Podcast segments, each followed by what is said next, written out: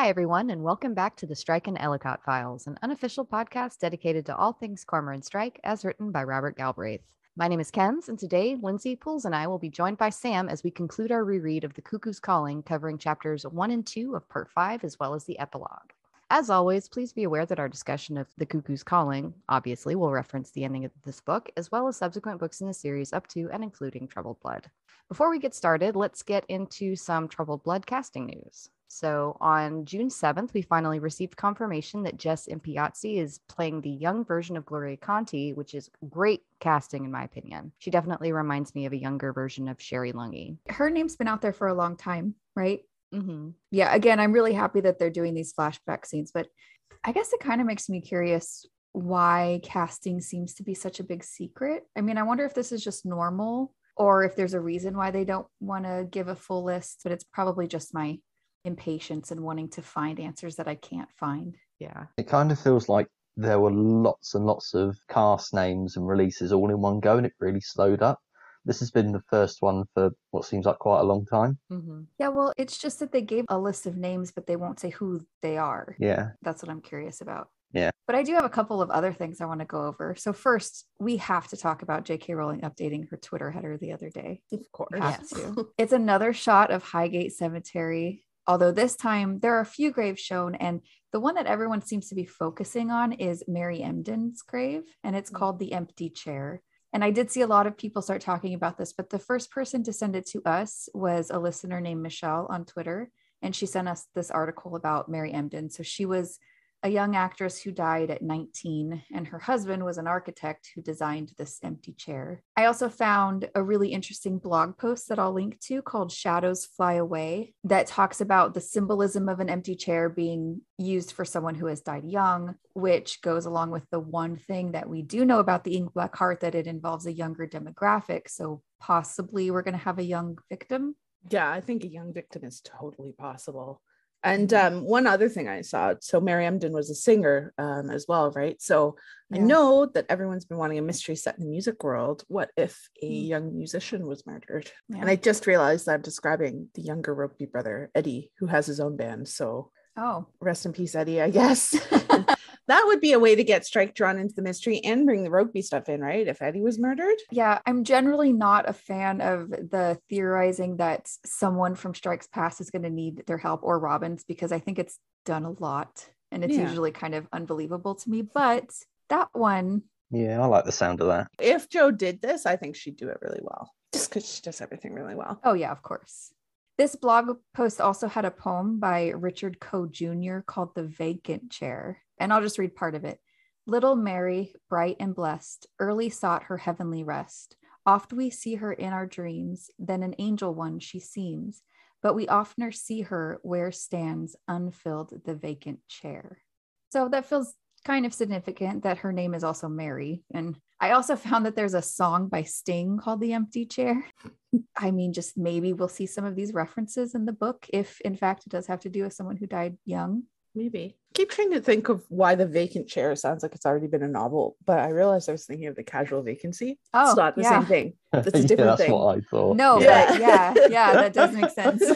No. I don't know if it's enough to say epigraphs with these references, the Mm. poem and, and the song, but I guess it depends on if she uses a single source for that. Yeah. Oh God, I hope her next header is an epigraph clue in the same way that the Fairy Yes, Queens I ones want were. an epigraph clue. We haven't had enough Me headers too. related to Ink Black Heart. I need more. Me too. Yeah. Mhm. I've been waking up every morning thinking that I'm going to wake up to some announcement that's saying, oh, we've got, you know, Ink Black Heart. Here's the cover and the blurb and all that other kind of stuff. Because that happened at like six in the morning, I think, last time. I woke up, I got a little tweet alert and it was there. And I was like, oh my God. Yeah, I get notifications when the Robert Galbraith account tweets. And so Mm-hmm. when I wake up to one, I'm like, oh, what's this going to be? What's it going to be? Yeah. See, like and Robert usually Galbraith it's tweeted. yeah. yeah. like submit your photos for this. You know that's not what we want. Yeah. But how do you think this ties in with the George Wombwell grave and the lion? Do you think that we should be focusing on these individual graves and their stories, or are we meant to focus on the actual location?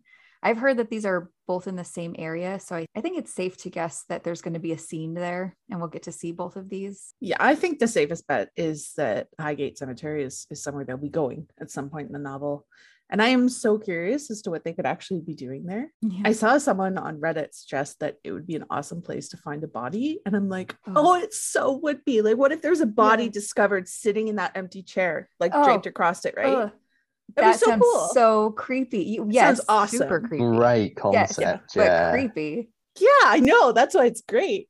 I know, I, and I agree with you. I know. just- be awesome if it was drained of blood and they were like the Highgate vampire. I know that that won't happen because Yeah. that's silly, but Strike is like, I've had enough of this.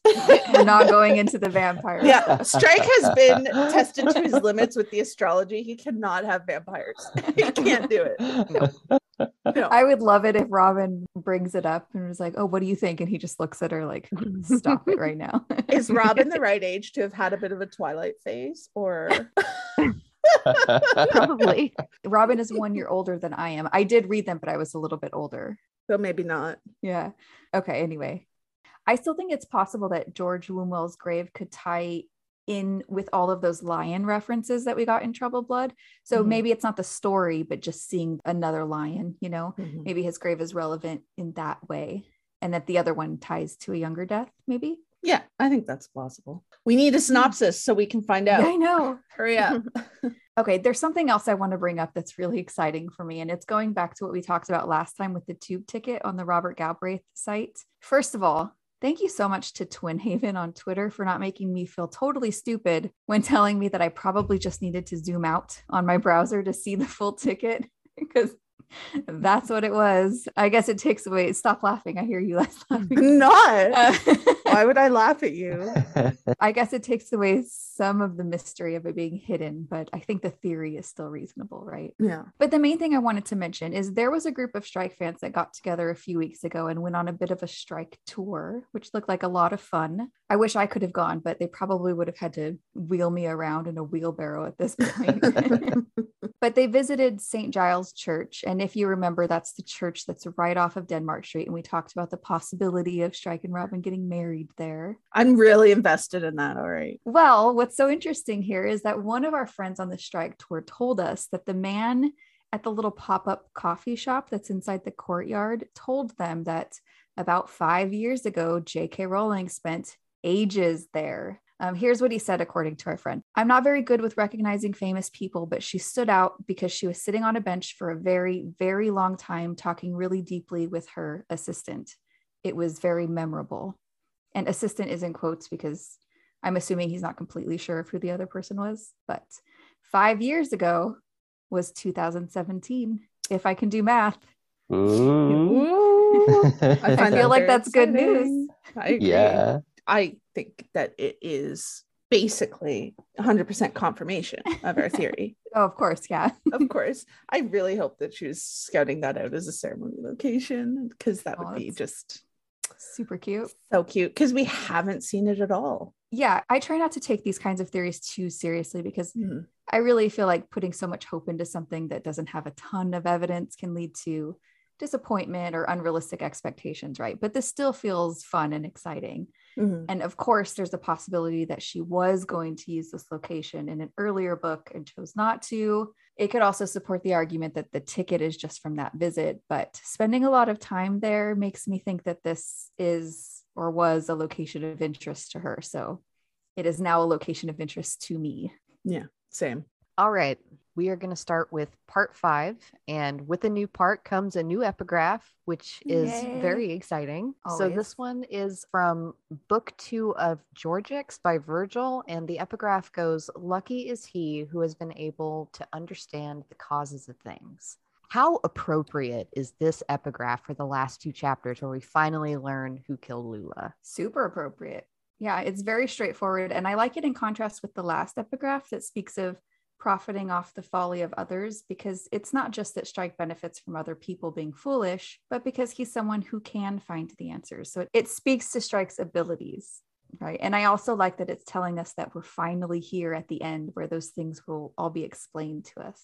Yeah, we're the lucky ones. So, chapter one Strike speaks with Wardle and Robin. The chapter opens with Strike and Wardle having met up in the Feathers pub with Lula's pilfered will. They always seem to meet up in pubs or restaurants or cafes. Maybe one day it will be dinner and drink- drinks at their flats. for, for Strike and Wardle? Are you rooting for romance there?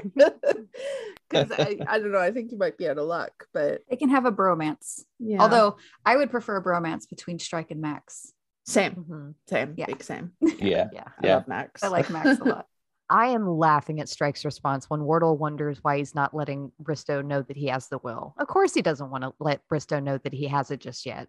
It's also strange because I'm assuming that Strike told Wardle where he found it. I mean, does Wardle not realize that that makes Bristow a suspect? Yeah, I don't see how Strike can tell him that he needs a warrant for a vet safe without Yeah. telling him who he suspects or what he thinks he'll find there. I don't know. I think that as great as Jo is, and I love her writing, the keep it secret till the very end bit of this book is just, it's slightly clumsier than the same bit in the later books. Or I guess I should say rather that she gets way better at hiding the truth from us in a plausible way as she gets practice with it, if that makes Mhm. sense. Yeah. Yeah. Yeah. Him not wanting to tell Bristow, it has a big pang of Miss Marple about it all in terms of revealing all the facts with all the suspects in the drawing room kind of thing. Strike needs a drawing room. He does need a drawing room. yes. Cormoran loves the dramatic confrontation. and I love that about him. He was clearly raised on a diet of Poirot and Marple. It's in his DNA.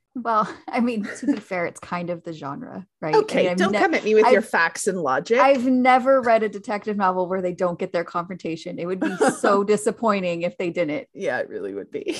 There was a book I read recently. It was The Moonflower Murders by Anthony Horowitz, which is a sequel to The Magpie Murders, which I loved. And I won't say too much because I know these books are on your list to read, Sam. I read them both. Oh, you did? Yeah, absolutely did you like them? Yeah, absolutely Yeah. loved them. Yeah, really, really good. So these are books that have books within the book. So there's a mystery novel inside each book that relates to the real mystery. And anyway, they kind of poke fun at the genre and the readers. And the one thing they specifically talk about in the second book was this confrontation and monologue by the main character to the killer. And it was really funny how they did it. And it just made me smile because it's true of them all. It's not just a strike thing. Strike's indignation at Wardle's hesitation in getting a warrant makes me so fond of him. His anger is stemming from justice not being done, and I just I love that about him. I mean, shocking, but same. I always love when he gets really angry over injustice because it's something I can relate to. And Wardle is being really frustrating here. And I don't know, it kind of seems like he might be weighing whether or not it's worth it to endure Carver's wrath. And maybe he's just hoping that Strike is wrong, you know? I mean, to be fair, it would be really annoying having Carver be your boss and be Ugh. mad at you. Oh my God. Yeah. Imagine really- being subject to that BO all the time. What? Ugh. Yeah. Thanks for that thought. sorry, sorry. I never thought I'd say this, but poor Wardle. It mentions that the taxi is eating away at the advance that Bristow gave him, and I have no idea how I've never caught on until now that when Strike says that he's not going to be getting any more money from Bristow, that he's basically telling us here that Bristow is the killer. Obviously, Bristow isn't going to want to pay him anymore once he realizes he's been caught. Now I'm imagining Strike sending a bill to prison just for his own entertainment. Oh, I would do it and I would laugh the whole time. Yeah. He's laughing on the way to the mailbox. Yeah. I love that. I wrote a line um about that in a fic once. And it made me cackle then too, because it's a hilarious idea. The idea of strike billing and imprison Bristow is chef's kiss. Hilarious. Robin could write up the invoice and they'd have like Yeah. a giggle about it together. That's a Bonding cuteness. Very scene much. need. Yeah. Put I would very much list. enjoy that. Yeah. Yeah, hundred percent. that, that would be insult to injury. You're doing 12 years and then you get an invoice from the guy who put you there. I hope he says more than 12 years for two murders. oh, yeah, yeah. I yeah. hope, yeah. But yeah, that's really funny. And I guess you can also argue that the way this is worded implies that today will be the end of their contract because the case will be solved. But I get what you're saying. Yeah. It's a shame he couldn't have spun it out to get a second installment, just a bit. No. I mean, I know there was like people at risk of being murdered or oh, whatever, Oh, yeah, yeah. but he was paying double. I wonder how much was actually left over when you consider all his expenses. But He did get really drunk. And London pub, the pints, I assume, are very expensive, or I've heard. oh, yeah. So he might have blown a lot of that that one night in the pub. I'm hoping I can get some UK feedback here because Wardle gives Strike a hard time for lying to Bestigui about having photos. And this stood out to me because in the US, the police are absolutely allowed to lie to a suspect. So I found it weird that Wardle was making a big deal about it. But then I did a quick Google search and it says that it's not legal in the UK, which I find really interesting. And I'm wondering if anyone listening can confirm this for me. I know that Strike misses some of his authority, but this might be a little bit of a benefit that he didn't have before, right?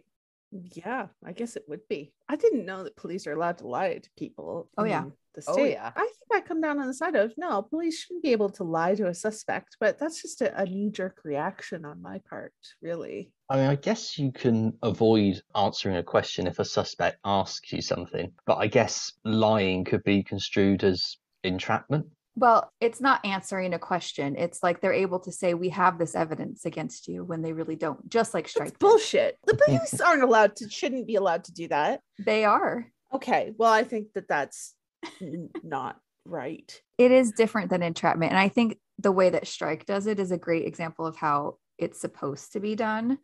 I have no real moral issue with what he did, but I have to imagine it's an issue where there are wrongful convictions or depending on the vulnerability of the person being interrogated. Yeah, I don't have any ethical issues with what Strike did because he's a private citizen, not an enforcer of the state. So that's the difference for me there. Yeah, I, I don't know if I would have an issue with it if Strike did this and he was official, but I also can trust Strike to not be corrupt, right?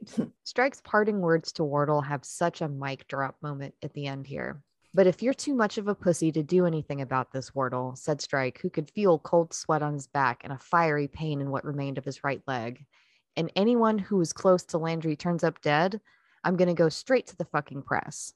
I'll tell them I gave you every bit of information I had and that you had every fucking chance to bring this killer in. I'll make up my fee in selling the rights to my story, and you can pass that message on to Carver for me.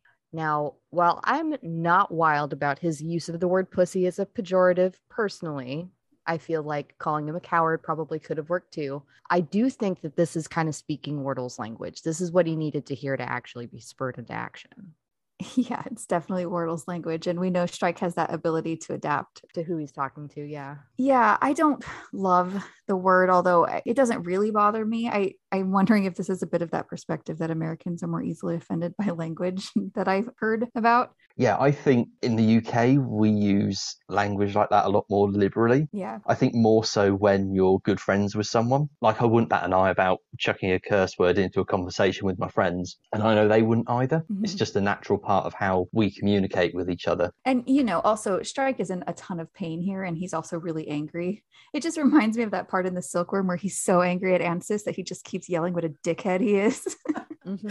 True. Yeah. I mean, I don't think that this is an inaccurate depiction of how a guy like Strike would talk. Like, I totally believe this interaction if it Yeah. makes sense. and also going Yeah. back to Anstis, he was being a He, dickhead. he was being a dickhead. And the larger thing, I feel like Strike uses more misogynistic language in this book than he does in, in later books. Not just this, but I'm thinking specifically of the bit later in the chapter when he calls Alison a poor bitch. Mhm. And I just find it so jarring because I feel like the strike we know in, in Troubled Blood wouldn't say this, right? So is it character growth? Is it Jo changing her mind about the character and changing the way she writes him?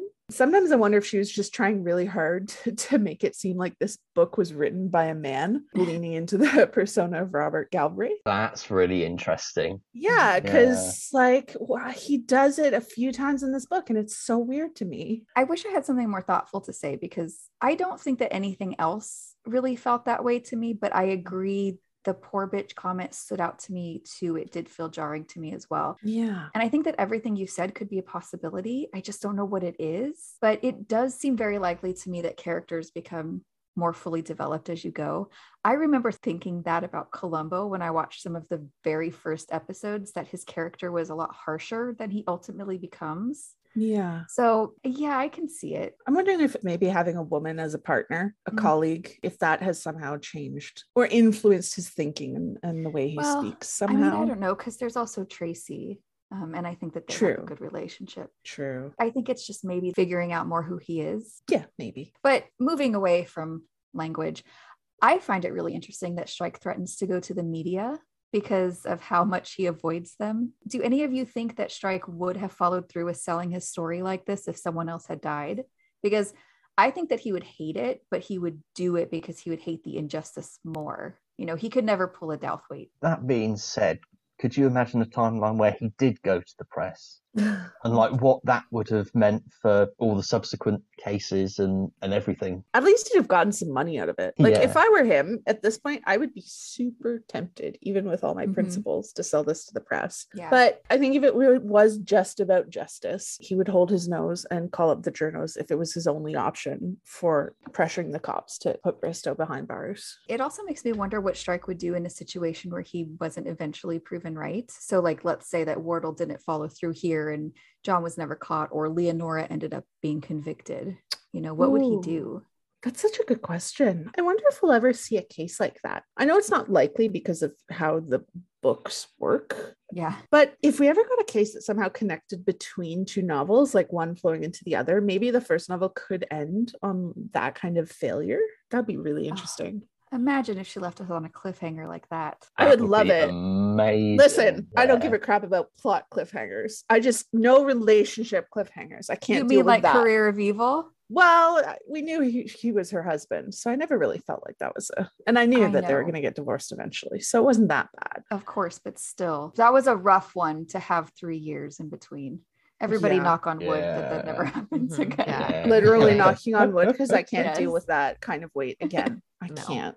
Strike heads back to the office, worse for wear after having fallen. Robin, not knowing that Strike's missing part of his leg and has been hobbling along on an injured knee, is very confused. I remember being really curious about why she was calling him every 10 minutes because it tells us that something happened with her too. I thought maybe she just missed him and, and wanted to chat. I miss both of them right now, so I get the feeling. Oh, yeah. Yeah. me I. I, I could go for a chat with them. Yeah. Yeah. Also, that Robin could hear his ringtone as he struggled up the stairs, and I just want to know what his ringtone is. it's got to be something like i walk the line or or these boots are made for walking or anything by the police Oh, that would be amazing. Although he, he strikes me. But sorry, um, he- but um, as a default tone kind of guy, you know, or Yeah. at most he's a he's a scroll through the list and pick the least annoying one kind of guy. yeah, I think you're right. I love that these boots are made for walking. Yeah. I think she paints a really clear picture here of just how much pain Strike is in by the description that he looked white and sweaty and like he might be sick. Oof, yeah. Mhm. Yeah, poor guy. I know the bar is literally on the floor here, but I really appreciate that he immediately apologizes after he snapped at her when she asked if he's been drinking. Felt for him after that comment because he's in so much pain, and her first reaction is to think he's drunk again. but I could see why that would be a bit of a low blow, although it's an understandable assumption, I suppose. Mhm. Yeah. And I can't help but notice that he refuses her help here. And it makes me happy to know that in the next book, he's finally allowing himself to literally lean on her. Oh, I can't wait till we get to that Yeah. bit. I love it so much. Mhm. there's a lot of male bravado going on there yeah. Well, plus, she still doesn't know about his leg. So he doesn't want to. yeah that's true yeah. yeah Robin has another one of those really sweet moments here when she lumps herself together with Strike when he plumps onto and promptly breaks the couch when she immediately thinks, We'll need a new one, followed by, But I'm leaving. we, we've all been there right Breaking a couch or, or wishing we could stay with Strike. Which is because I mean why not both Yeah. I mean, talk about another low blow to sit down and break a sofa. I mean, I know it's Oh, old, but that goodness. can't feel good to the ego. he's Yeah. not having a great day. I'm cringing for him. Luckily, it seems like he's in too much pain to register the embarrassment. Would this be as embarrassing for a guy? Because I feel like I, as a woman, would be like humiliated. I I might go into witness protection. I don't think that Strike maybe would feel that embarrassed. Yeah. I wonder if Jo had him break this one so she could introduce the farting sofa just because it's amusing to her.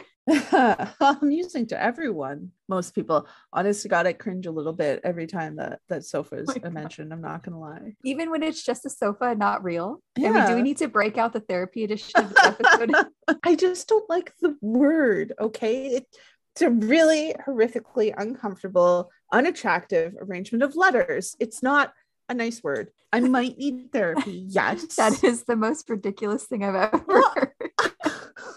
Why? An uncomfortable arrangement of letters. It is. It is an uncomfortable arrangement of letters. I am Oh, not man. comfortable with those four letters in that order. Raft is a great word. You know, it's the order that they come in. Oh, okay. But this is actually another point where I remember my thoughts when initially reading because I was desperate for this to be resolved and for her to stay. So I remember thinking, like, come on, you two, just figure this out already. Something that I am still thinking five books in. I've been thinking that for how long at this point? It's been 12 years. I did my waiting. Did my time in Yes. Did my waiting. Mhm. 12 years of it. Azkaban. In Azkaban. I really love this line after he tells her that he fell down some stairs. So it says, From the depths of his agony, he grinned at her expression, which was part horrified, part excited. This is another it's so them moment for me because he can see how excited she is, and through his pain and misery, it cheers him up a bit. We all need that person who makes us smile when not a lot else will. It just needs both of them to realize that it's that for each other. And from Robin's side, she's horrified that he's hurt, but thrilled that something may have happened. That's so Robin. It is. We see her have guilty moments about her curiosity or her excitement for the stuff throughout the novels, don't we? The moment when the missing photos from Lula's laptop are revealed and it's there's nothing horrific in them comes to mind. She's Yeah. a bit disappointed. She can't turn off that part of her, that detective part, even when she feels like she shouldn't be feeling or thinking what she is. These two are so perfect for each other. They so are. They so Mhm. are. Hardacre comes through with the picture of Lula's brother Jonah, and there is no denying the relation between these two people. I like how Robin is somewhat entranced by this photo of Jonah and she kind of snaps back to attention after Strike asks her what's been going on. I have to imagine that getting to this place where they've uncovered this huge mystery and seeing the physical proof of it is a big deal for Robin. Yeah, I totally agree. And add to that, there's the fact that she is the one who found out about him, right? so Mm, it's got to be yeah. a moment of personal triumph as well. I definitely saw this as a big puzzle piece moment as well. Something that's been in the background but kind of missing all the way through suddenly drops out of nowhere. Yeah. We find out that there have been a few phone calls coming into the office while Strike's been at Lady Bristow's. So John Bristow has called, and Tony Landry has called three separate times in increasing states of agitation. Now, I love, love, love, love this line with Strike just being slightly protective and saying that Landry better not have been offensive. Yeah, he's not upset when Landry was being offensive about him, but it better not have been towards Robin. Protective Strike is in my top five favorite strikes. I love them. What Mm-hmm. are your other So good. favorite strikes? Oh, we need a list? Okay. Yeah, Obviously, BDE Strike, by which I mean Big Detective Energy Strike. Like We all know that, of Creed course. Strike. right. Uncle Strike is Mhm. right up there for me. Okay. Anti porn strike, my personal Mhm. favorite. Romantic gesture strike slash apology strike, because it's the same thing, right? Yeah, that's that's my top five strikes. It's a good list. I would add Justice Strike. I know you would. And I'm really hoping that we could add Flirty Strike to that at some point. I my ovaries will literally explode. One of the reasons why Tony Landry is pissed off at Strike is because Alison has now quit her job as Tony's secretary. To which I say, good for her. yeah, I guess the power of love was finally broken. Yeah, I too say good for her. I kind of hope that this sh- shock might cause Alison to maybe do some self reflection, maybe become a slightly less un- unpleasant person to be around. and Maybe she could find some happiness. I hope so. It would be nice for her. I can always hope for slightly less unpleasant. That's my goal in daily life to just try and make myself slightly less unpleasant than I usually am. There you go. Strike tells Robin to leave a little early for the day, but something in Strike's tone gives her pause, even as he reassures her it's for Matthew's benefit. And then, even if he's expecting somebody to show up, that he'll be okay because he was a boxer, remember? He could have been a contender. It could have been. a Yeah. When she offers to stick around for a bit, his response is, No, I want you out of here. I mean, that really implies that he expects something to happen and wants her out of danger. She yeah. definitely picked up it was more than just him being kind. I also think that he wanted to take his leg off and he didn't want to do it in front of her. Oh yeah, I agree. Mhm. He he needed to get that off. And doesn't that make it even better when he admits he needs crutches in Silkworm and then takes his leg off in the Land Rover in Lethal White? Does I love Yeah. him being more comfortable with that aspect of himself around her. Me too. I have to say though, it kind of annoys me when Strike uses Matthew as an excuse again when she asks who he's expecting and he says, Matthew won't thank me for telling you. And I was like, at the very worst, it implies that Strike believes that Matthew should have a say in what Robin knows. But since I don't think that's it, I have to assume that he's tapping into that instinct that Matthew doesn't like Robin working there and is appealing to the side of her that doesn't want to fight with Matthew. What do you guys think? It sounds about right. Yeah, I feel like Strike has already picked up enough to know exactly how Matthew feels about her working with him. And so he's mm-hmm. trying to use it as an emotional argument to get her to leave. Strategy, because he's going for what he thinks will work. But I love that it doesn't work because it means that Strike has maybe underestimated the balance of power between Matthew's influence and Robin's passion for the job. Yeah, I do really like when he tells her not to worry about him because he's boxed a little in the army, and she's like, "Yeah, I I know." And Robin and everyone in the Tottenham that night knows. Yeah. It feels like just a, it's a funny moment to break the tension. It's a very British thing to try and break a tense atmosphere with a very poor attempt at humour. well, I'm not even sure that Strike was trying to be funny. It's just funny that he doesn't realize that Robin is very aware that he was a boxer. Jo is the one doing the British thing here. The yeah, writing. she is. Yeah. Now begins the waiting game for who will show up to the office first. I find it interesting that of the three people, Bristow, Landry, and Alison, he hopes that it's Bristow who gets there first. This is further proof that he loves the dramatic accusation monologue. He can't resist it. He's really hoping he gets to do his whole speech. Well, I hadn't thought about this before, but it actually makes sense to me that he's hoping for Bristow because one, that means that he hasn't gone after Alison like Strike was worried about. Mm. And two, Strike has no real guarantee that Wardle's going to follow through with that warrant. So it seems like the only way of guaranteeing that Bristow is brought down is to confront him and secretly record it like he does. That way, if the police don't get the warrant, then they have this recording to listen to and it would prove that Strike is right. So I think he's trying to guarantee justice, even if it means putting himself in a bit of danger. And I think that's where that hope is coming from. Yeah, okay, that makes sense too. I remember being so tense when reading this the very first time round. Oh, yeah. You know, I'd made guesses all the way through, but knew it could be anyone that was going to walk through that door. Yeah, it's really good. Strikes thought that if Landry or Alison got there, he would have to quote unquote think on his feet. Cracks me up. What I like most about this is that he makes himself laugh with that joke. I like seeing little glimpses of his humor and that sometimes it's a little self deprecating. Yeah, same. Here's something that I've never been able to quite work out. I can understand why he thinks Tony might show up, but why does he think that Alison would? I guess hmm. It was always an option. I thought that JK put it in there just to keep us all guessing a little bit more. Yeah, I feel like she's trying to make the reader think that it could be either of those two who murdered Lula or that the two of them could be in cahoots somehow. But hmm. really, once we find out the truth, why would Alison show up? She has no reason to. So I, I think this is another instance where the truth hiding from the reader isn't quite as polished as it is in later novels. Do you think that Alison being sort of an accomplice by providing this alibi parallels the two killers in Lethal White with Raf and Hmm. Kinvara? I'm just throwing it out there to possibly suggest that pairs or accomplices could support my argument that Leda's killer had an accomplice. And Alison, like Kinvara, didn't know everything about what Hmm. like Kinvara Yeah. didn't know Raf's whole plan. Alison didn't know what she was really providing an alibi for. And both of the women would have been in danger, right? Yeah, because I so- think Raf was planning. sort of hoodwinked women. Mm, Mm, keep it in mind. it's going in the steel trap. Yeah, although my theory is that a man is an accomplice, but we'll we'll keep it in mind. We'll see what Ink Black Heart has to say. Mhm. Okay, so Strike waits and waits for Bristow, but no one shows up yet. So the chapter concludes with Strike resting his eyes and waiting for his arrival. Do we go on to chapter two? Let's. So in this chapter, we have the final confrontation with Strike and the killer.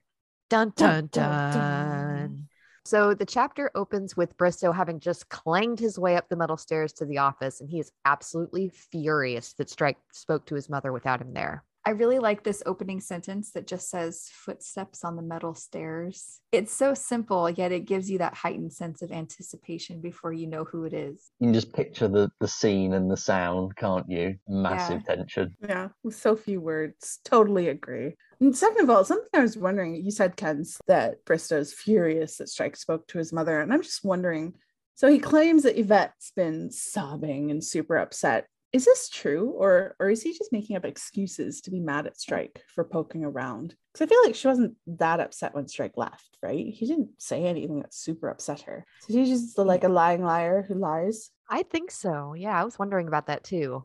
I've never actually believed him. I've always thought that he just needed to say his mother was upset to justify his anger at Strike for interviewing her. Yeah. But like you pointed out, she was fine with the questions at the time. Yeah. I totally agree. I thought he was just using that as a as a pretense to confront Strike and put him in a position where he thought he could lead that situation, that conversation. Maybe he thought that this was it. I guess there's one other possibility that Strike had briefly wondered about when he interviewed her. You know, he wondered if she would pretend to be more confused than she really was to gain John's sympathy. So I guess it's possible that that happened, but I lean towards John making it up or heavily exaggerating.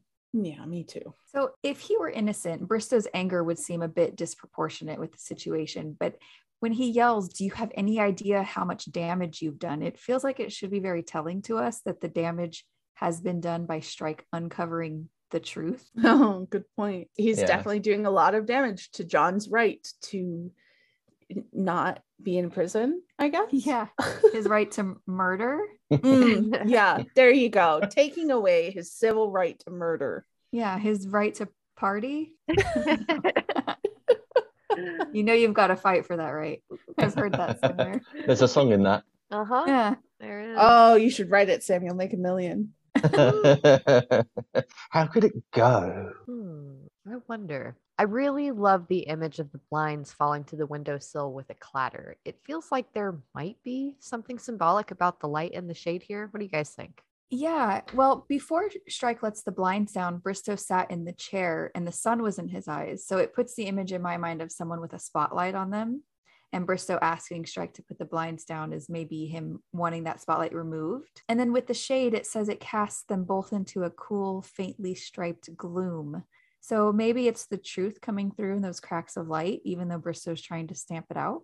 Yeah, sounds very poetic. We find out that Robin lured Bristow out of town to Rye. So I love how these two work together. I'm sure Robin was thrilled to get to break out her acting skills here. 100%. Well, he does say later in the chapter that it was Robin, but here he's more cryptic with the whole like, it's almost like someone wanted you out of the way. Mhm. it's really funny. I love that. You can just Yeah. hear the sarcasm behind it, can't you? hmm There's no way that Bristow didn't have a, a light bulb moment right like, there. "Oh, shit." it's like, Mhm.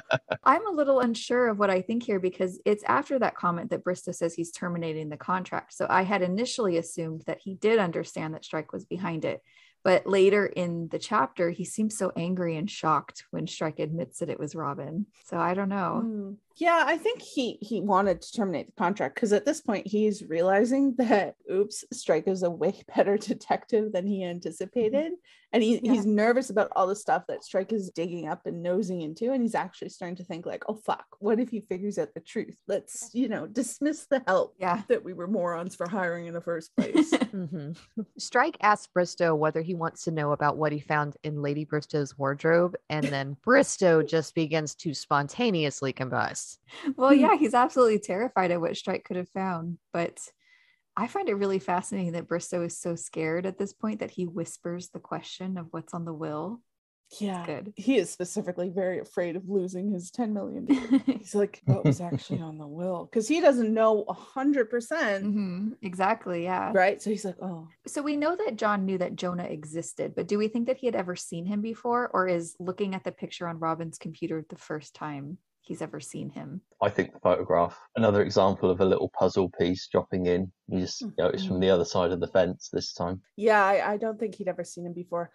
But I bet he sees that picture and he's like, oh shit. Because it's really obvious that that is her actual half brother since they look so much alike. And it's Yeah. like, no one's going to be able to deny that she had this half brother and left the money to him, right? Yeah, it must be really weird for Bristow to see someone who looks so much like Lula on the screen.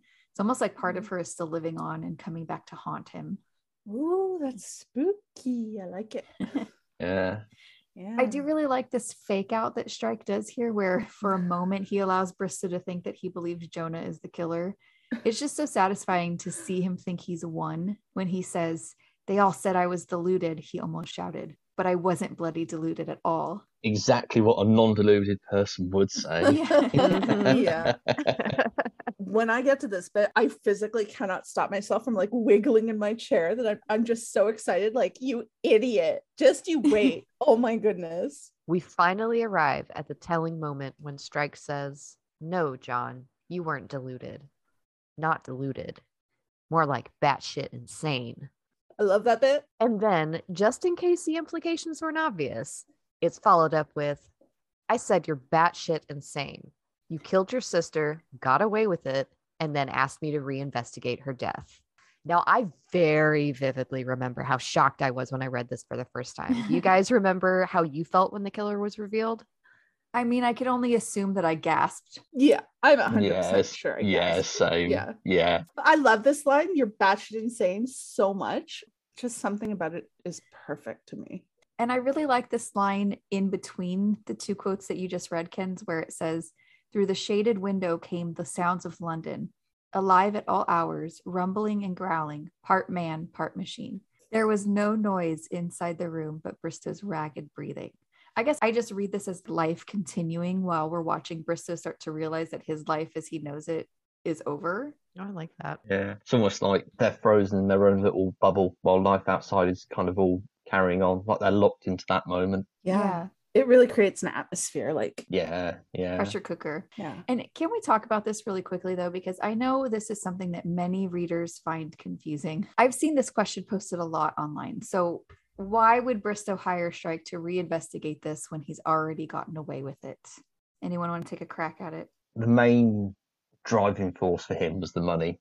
Mhm. which would have gone to him eventually if you know when Lady B died. Maybe he was worried that other people were beginning to form their own suspicions of what might have happened. So he hired Strike in the hope of like muddying the water there.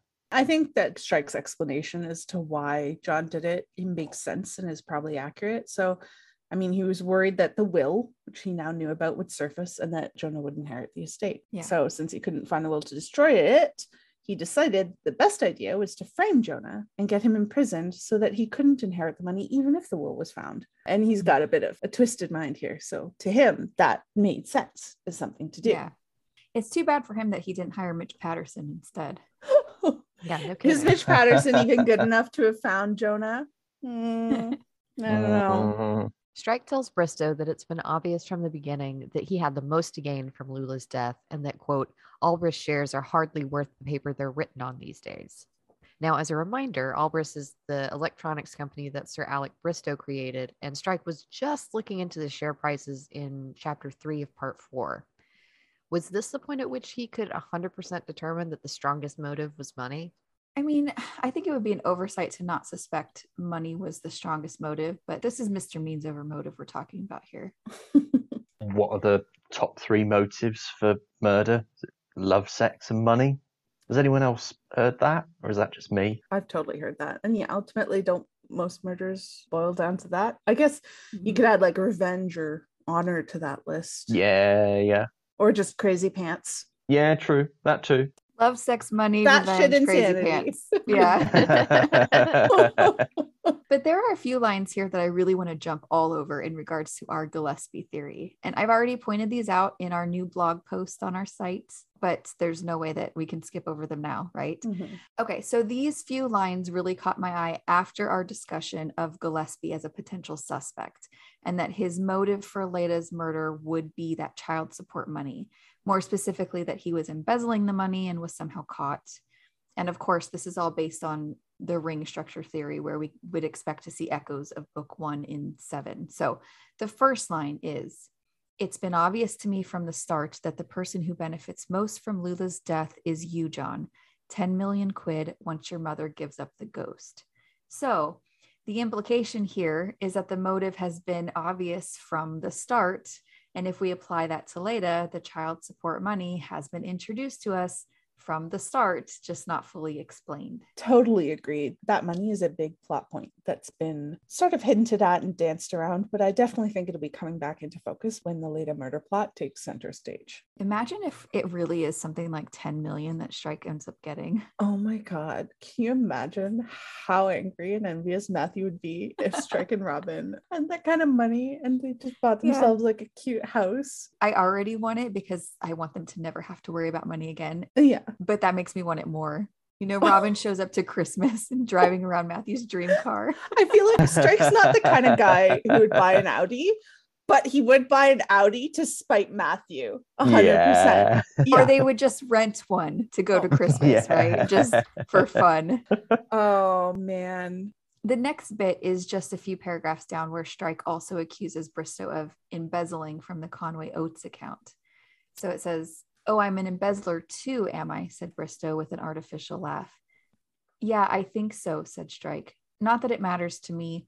I don't care whether you killed Lula because you needed to replace the money you'd nicked, or because you wanted her millions, or because you hated her guts.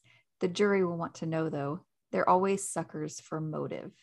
So, for Strike to imply that the motive was to cover up an embezzlement, I think is huge because I think it supports the idea of Leda's killer also having this motive. Yeah. And then the last line comes a little later, and this one isn't in the blog post, although maybe it should be. I don't know. Strike says, Had Tony noticed the lack of funds in the Conway Oates account? Did you need to replace it urgently? Mm. If our theory is right, I don't think Gillespie was trying to replace money if Leda found out or when she found out. I think he just silenced her. But I would argue that he's trying to replace it in this book by hounding Strike for repayment. So I don't know if mm. this fully fits, but No, I totally agree that Gillespie might be trying to replace the money that he embezzled in this book. I also kind of think he could have killed Leda to silence her if she discovered there's less money in the account than there should have been, which I'm now realizing is literally exactly what you just said. yeah, exactly. Ignore that. Yeah. I have so so much love for how cool and level-headed Strike is during this entire exchange as Bristow is getting more and more nervous. And yes, I will be taking this opportunity to say that it's also really sexy. I mean, it wouldn't be an episode of the Strike and Ellacott Files if Ken's didn't point out something she finds sexy about Strike. it's just a friendly reminder. Maybe you three should have a special, another special episode dedicated to swooning over Strike. The sexy moment highlights. Top Something like 10 that. sexy strike moments. Yes. I think that might be most of the outtakes, honestly. but I just blame Pools for having wine. Okay. You know. All right. First of all, swooning over strike is basically every episode of the show. Second of all, you talk as if I'm the instigator of the sexy strike talk. No, you are both guilty, and I I am innocent in this. You are innocent. I feel like I need Uh-huh. Maury to show up to say the lie detector determined that was a lie. But anyway, yeah, because not only is this kind of a crisis moment that we know he does well in, but he's trained for this. I mean, he's very calm and collected. He's in complete charge here up until the knife comes out, really. yeah, he's in complete control. I feel like he's definitely goading John. He's trying to push Yeah. him enough to confess, or I assume, or to come Oh, at him with a knife. yeah, I, I think it's what he wants if he wants to take all this to the police Mhm. and shove it in Carver's gross face. So, Mhm. yeah. Clearly a prime motivator. The relationship between Rochelle and Bristow is finally explained. After Rochelle witnessed the will, she alerted Bristow and began to blackmail him for money for somewhere to live and some nice clothes in exchange for keeping her mouth shut that Bristow wasn't the beneficiary of the will. Yeah, it's also how Bristow knew that the other runner was Jonah, which I suppose allowed him to come up with his whole plan of trying to frame him in the first place. And this really puts into perspective just how hurt Rochelle was that she wasn't included in the will and that she was dumped at Vashti, that she didn't care at all that Lula's killer got off scot free. I mean, I'm once again struggling here because I find this so strange. I don't know how long Lula and Rochelle were friends, but I've had 20 plus year friendships that I would never assume I'd be in their wills, even if they were multimillionaires. Am I am I not in your will? Hate to break it to you. Wow. Okay. See if I, you know, catch your killer. It's it's so weird, right? I mean, it just reminds me of what you mentioned Pools last time about the comparison between Lady Bristow and Rochelle both feeling so entitled to Lula and her time and money. Yeah, exactly. A reasonable person wouldn't be hurt by not featuring in a friend's will like this, but Rochelle isn't Yeah. coming from a reasonable place emotionally or mentally. She's, she's it's irrational. But Yeah, I feel like it makes sense for who her character is. sure. I guess that she feel this way. I mean, yeah, she she doesn't share your drive for justice. I mean, we've had this discussion before, but it's just really a struggle for me because I find what she did to be really awful. Like, even Yeah. though she's had a hard life. And I don't know, I think part of it might have to do with that reoccurring theme of bad childhoods being used as an excuse, kind of like what Izzy does for Raph, Hmm. when we're not even fully aware yet of just how bad Strike's childhood was or Hmm. Lucy's. So This was always going to be a moment that could have ruined John's plans. He got away with Lula's murder, but there was no guarantee that he was going to get away with this one. hmm yeah, I mean, it was looking good for him though, because he picked a victim who was easily ignored. But Yeah, yeah, Yeah, definitely. yeah, very, very risky. And he got lucky with Carver being in charge again. Yeah, massively. Sure did. he couldn't have picked a better detective to get away with murder.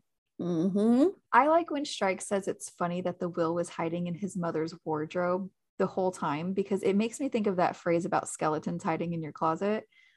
And John literally has all his skeletons or evidence of his murders in that closet. So there's Lula's will, there's Rochelle's phone, and the date of Charlie's murder as the code to the safe. Like it's all right there. Yeah, love that. No wonder he's mad about Strike going through his murder closet. I feel like Raph is the only one of the killers that didn't keep things. Mm, Okay, so Bristow has his murder closet. yeah. Tassel has her murder freezer with body parts in the manuscript. Mhm. Lang, I, we know he has his whole murder apartment. Whole apartment. And then Janice with her murder fireplace and drawer with pictures and obituaries. I'm now wondering for the first time whether Tassel emptied out her freezer before she Oh, put the intestines in there. Because, like, were they sitting right next to her frozen peas? Shouldn't she be worried about cross contamination? It doesn't, Oh. seem, doesn't seem sanitary. That is very disturbing. It's very gross. I would think she cleaned it out. I would hope. Well, then where did she put her frozen peas? Does she have a second Uh, freezer? Maybe she just had a lot of takeout. Although it would go with your cannibal parallel theory. Still hoping we get fingers crossed. Fingers I crossed really for want a cannibal. Yeah. Half-eaten corpse discovered on the empty chair grave. Mm. Okay. Ooh. It's a very specific prediction. If it comes true, it'll be amazing. Exactly. This is why I get real specific. Just in case, just in the million to one chance that I knock it out of the park. Yeah. Strike also explains how Bryony, the makeup artist, plays into this that she did see the will, but because of her dyslexia, thought it said John. I mean, it's not exactly a smoking gun on its own, but she's going to be another witness on the stand. And it's another piece of the puzzle that's put into place for us. Yeah, that's true. And she will be useful on the stand actually, because she'll be able to confirm if that will is in fact the piece of paper she saw that day Mhm. so that they know Lula actually wrote it. Because Rochelle would have been able to, but she's dead now. So there's someone out there who can attest to the will's authenticity because she's Yeah. a snoop. So I guess snooping pays off, is what you're saying. Always. Isn't that the point of these whole novels? Literally making their career out of yeah, I snooping? yeah, I guess so. You're right. Literally the motto of the novels, I assume. Put it in Latin, Yeah. it'll sound better. All right. I love this little fourth wall break when Bristow says that Strike should give up detective work and take up fantasy writing instead. Jo had to Yeah. have been laughing to herself just a little bit while she was writing that, right? Oh yeah, I, I like this too, especially because this book was released before she was outed, so it's extra funny. Yeah, Mhm. that's such a good little Easter egg. And I really like how Strike pokes at him by wondering what kind of tactic the defense will take. So he says, "I wonder what defending counsel will say is wrong with you, John." Asked Strike softly. Narcissism, some kind of god complex. You think you're completely untouchable, don't you? A genius who makes the rest of us look like chimps. When the real genius who makes the rest of us look like Yeah. is Mr. Right you know there. who. I do know who, Yeah. not Voldemort. no, not Voldemort. I really like the next few paragraphs where Strike is basically explaining what happened that day. And during this explanation, I noticed something that I got wrong a few episodes back. So I had said that Lexinka mentioned that flat two is mostly clean and that that meant that she was already out by the time that Bristow hid in there, but that's not right. Strike actually suggests that she was vacuuming and that's when he snuck in behind Wilson and the alarm guy and hid in the closet or somewhere. I mean, that's very bold or very desperate. Very much so. Strike says that he could have explained away walking behind Wilson and saying, Oh, I was just coming to say thanks. But Yeah. how did you explain away why you're hiding under the bed or in a closet? it's a bit sus, you know? I'm just imagining how he would have tried to get away with that if Lexika had opened, yeah. opened the closet and he's just standing there. this isn't the bathroom. I thought this was the lobby. Where am I? You found me. Your turn to hide in the that was a big risk. There's a moment here where Strike is talking about Alison and he says, But lately, I've been getting worried that she might outlive her usefulness to you and fall off something high. And Mm. that gave me shivers. Yeah, I think Alison was in real danger. But we know there was another person, right? So who was the other person that Strike thought was in danger? Could he have thought that Bristow might try to kill Tony? Tony makes sense. Maybe himself. Strike was also in danger. He literally was. So He he literally is about to be. Yeah, yeah. makes sense. I don't know. I really like this part where Strike says that he doesn't believe Bristow initially planned to kill her when he went into DB's flat, but sitting there in all that luxury got him thinking of how nice it would be to inherit Lula's money and to finally be the only child and get all that love he wasn't given. And I got to say, you know, he calls Robin the psychologist, but this is a pretty good read on Bristow.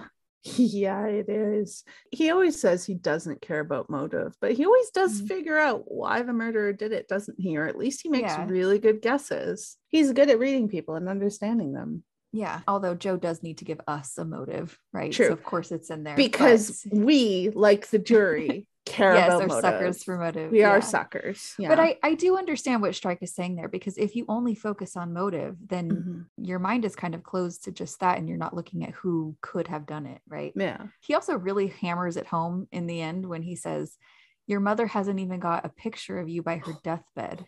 Just Charlie and Lula, just the two she loved. Ouch. Yeah. Call the burn unit. Yeah. He is Oof. he's really Yeah. trying to get Bristow to snap here. Like he's he's going hard.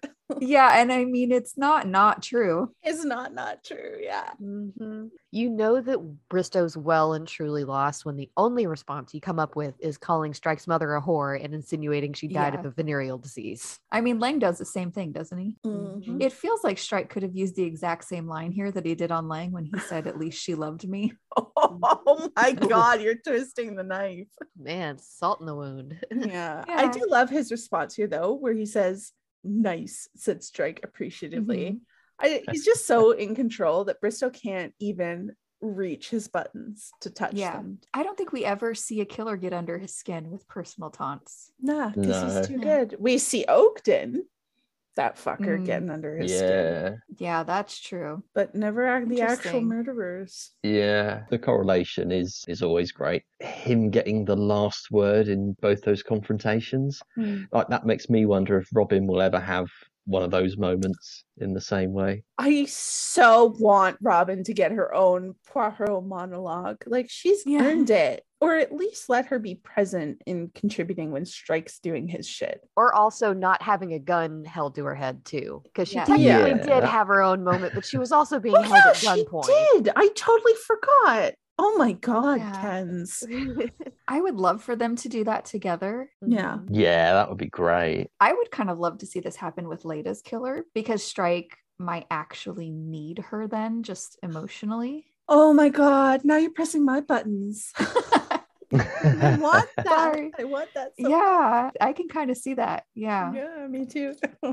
Yeah, this is another line that gave me shivers. Was it easier the second time? The detective asked quietly. Was it easier killing Lula than killing Charlie?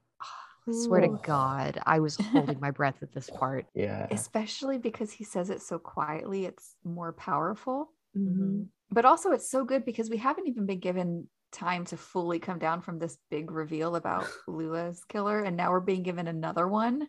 It's really good. I definitely didn't see that coming. I had to think really hard about who Charlie actually was because you know there's only been You what forgot. like one or two references or something. And I was like, who? Who? I was like, oh yeah, right. Oh, I remember that this reveal in particular absolutely blew my mind. I could not believe it, but it it makes so much sense. Honestly, I just I really love that Strike's able to get justice for his childhood friend so mm-hmm. unexpectedly and so many years later. And I know I've said that before, but I want to say that again. Yeah, it's really good. Yeah.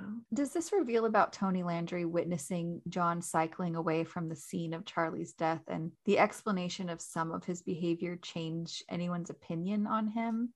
I mean, I hmm. know he's awful in other ways, but I just feel like I have more complicated feelings about him after this because I can't imagine being in that situation. You know, what do you do when you believe something but you have no proof and now you have to worry about another child? I think he always knew deep down what really happened, but not being able to prove it or do anything about it or bring him to task at all must have been really hard to deal with.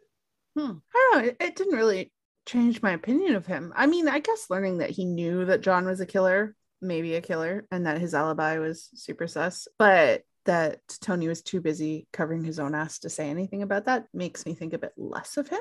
Yeah, well, I'm thinking more about Charlie and Mhm. that time before and what a difficult position that must have been. And it makes me understand his bad behavior towards John, at least. Oh, instead of being like, oh, how dare he be so mean to John? No, yeah, I it was the first time through, but I've forgotten that. Now I'm like, yeah, Tony, you spy on John. You be Yeah. mean to him. You bully him. He deserves it. Yeah. Speaking of Tony, this whole situation with Bristow and Landry having to be each other's alibis was so interesting to read. it's such a good twist. Each of them being reliant on each other in that way. Yeah, especially because they're two characters who you don't expect to be in cahoots, if you will, because we know they hate each other. Again, it's kind of like Raph and Kinvara. Mm, interesting. Now, some of this may be Jo, but Strike's storytelling ability as he's kind of walking Bristow through he and Lula's final moments together is seriously top notch. Some of it might be Jo. I think all of it is. yeah, almost like it was written by a really good storyteller. I mean, he's a poetic guy. We've been over this. So then Strike finally gets to the moment when Bristow had used the flowers to get inside.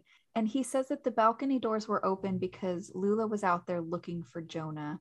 And I know this is a small detail and not totally important, but it paints a different picture than the one we've been given of someone who opened the windows for an escape rather than someone looking forward to a new beginning. I got to be honest, this little detail breaks my heart a bit. Just knowing how excited Lula was to meet Jonah, so excited that she was standing out in the cold in the middle of the night, in the middle of the winter, looking for him to come down the street. Yeah. Just, it really gets me. And I don't know why I've never fully understood this. And maybe it's because I always read this chapter so quickly because it's so exciting. But I had always kind of imagined them having an argument near the balcony, Mm. but that's not what Strike describes at all. He says that he thinks Bristow grabbed her as soon as he entered and that she's screaming at him as he carries or pulls her over to the balcony. And that's just horrifying that she was more aware of what was happening than I had realized or hoped. You know, it's just awful. Kind of sets the tone for all the other books in terms of the nature of the murders being a bit Yeah. grislier and a bit darker. Yeah, she jumped right in with Silkworm and Darkness, didn't she? Yeah, yeah, big time. she can get darker. I'm really excited to see it. And then Bristow again says that Strike has no proof. And this is when he drops the bomb that the police should have a warrant by now to get into the safe. So the moment comes when Strike says the combination to Lady Bristow's safe, and Bristow lunges. And now we Mhm. finally get to see the madness within, as I said in the third Harry Potter movie. Oh, okay. Don't remind me how much I love that scene. But yes, the madness within comes out. I guess the fact that Strike guesses that code, Bristow knows he's been outsmarted, and that's what does it.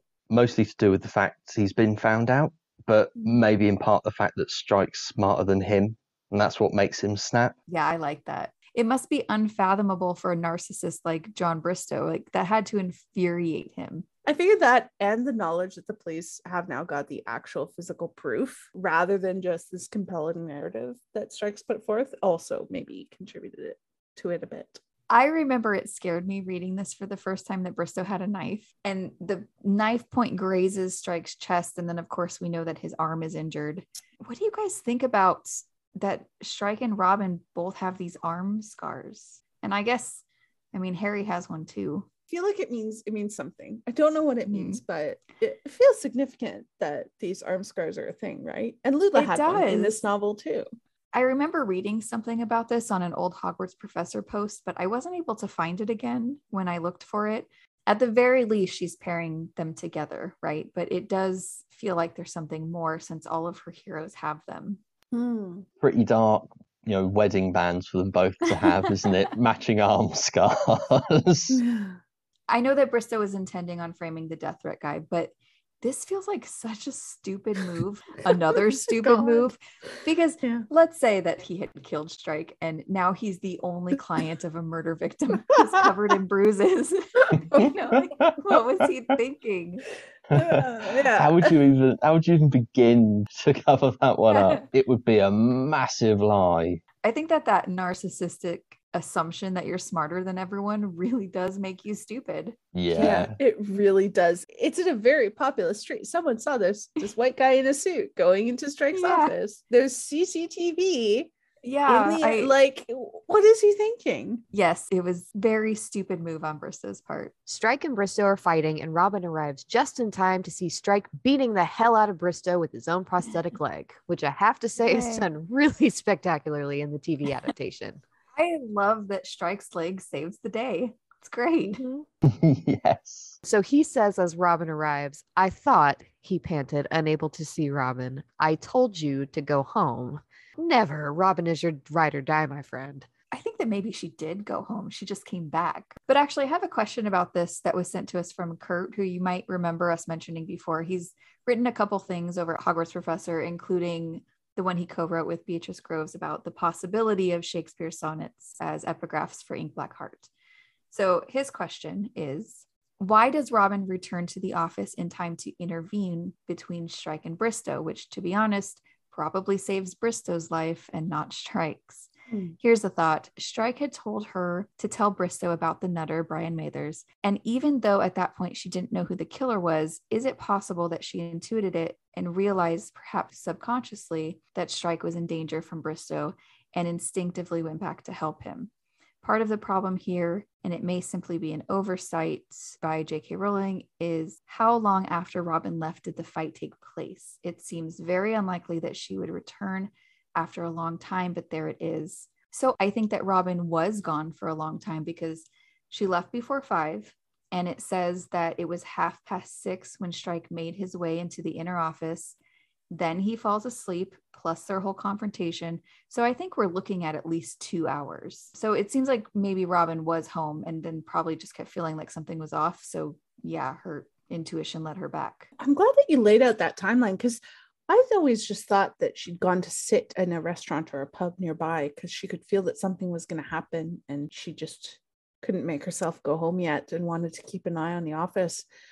But you know what? It makes a lot more sense that she'd gone home and then come back. I Yeah. bet Matthew was thrilled with that. Yeah, that's fun to think about. I like yeah, that. he's like, Ex- Yeah. what do you mean you're going back to work because you have a feeling about your boss? yeah, she does. yeah, I bet she's got all Um, kinds. and I don't know if she put it together about the death threat guy in Bristow or if she just knew from Strike basically saying he wanted her out of there that something was going to happen. But I love that this proves to Strike, to us, to Robin herself, that not only is she good at this job, but she's willing to do all the dangerous and unglamorous parts of it too. So she's completely worthy of being partners with this man who also does all of those things. yeah, to Mhm. all of that. Yeah. I'm really glad that she stopped Strike from killing Bristow because I feel like clubbing a man to death in your office might not be great for business. Probably not. The chapter ends with Strike revealing to us that he had been recording the conversation with Bristow the entire time. I mean, again, I'm wondering if this is legal or admissible in court. Although, again, I guess it proves to the people who are going to be in charge, like the detectives and the prosecutors, that Strike is right. So, given his position, that might be the most important part and why Strike does it. From what I've read, covert recordings can be used as evidence in court in the UK. Um, but the judge also has the power to say that they're not admissible. Um, my question is Are they going to play this entire tape in court to the jury? Because that's a long ass recording.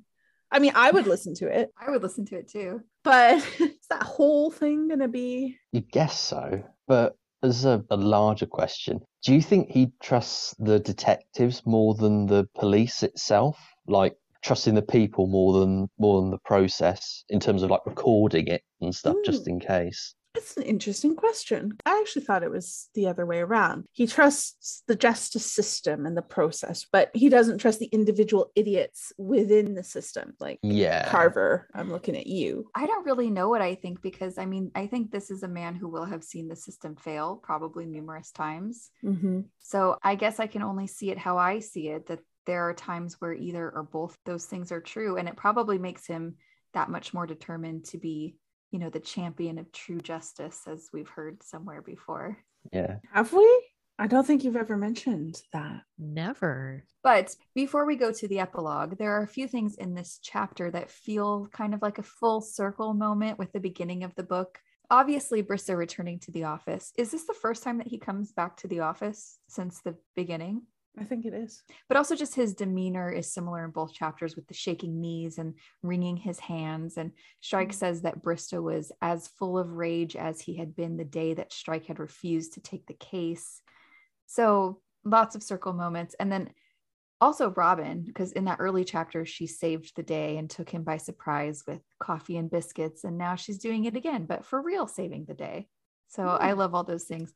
Do any of you see any other rings here? There's the fact that Strike is injured in the beginning of the novel in the office by Oh. Charlotte because she scratches at his face, right? Draws blood, Yeah.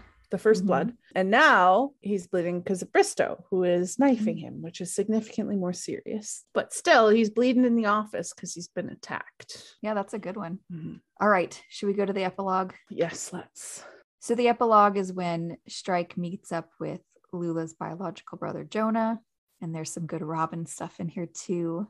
And I'm also so excited that we get two epigraphs in this episode because there's another one. Yay.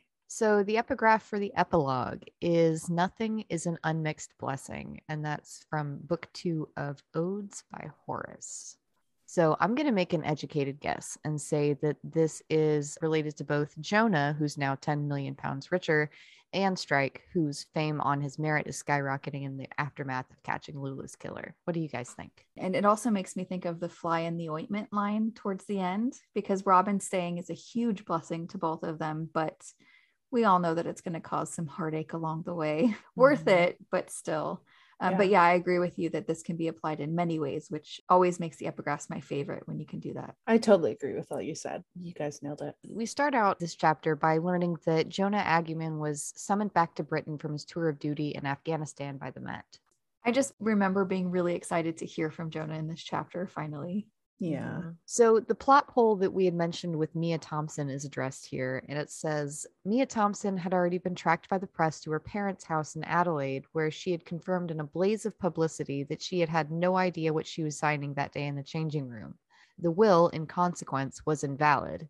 Nevertheless, it seemed certain that Lula's last wishes would be honored by her family.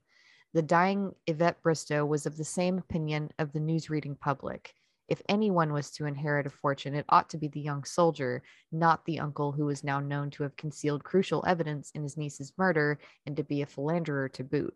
Jonah, in short, would shortly be in possession of the 10 million pounds for which his sister had been murdered. So, is anyone else a little surprised that Yvette is actually going to honor Lula's last wishes and let her money pass out of the family? Because, I mean, Mm. sure, all this about Tony being awful makes sense, but I don't know. I could see Yvette leaving all the money to some charity to spite him, but leaving it to Lula's birth family, her her half brother, just seems so at odds with Yvette's earlier possessiveness of Lula and the way she hated the thought of Lula looking for that family. It just seems so out of character to me that Yvette would be this nice. Maybe the shock of what had happened combined Mm. with how close she is to death made her actually do the right thing. Hmm. Or there's also public opinion. So I bet she enjoyed feeling admired for that decision.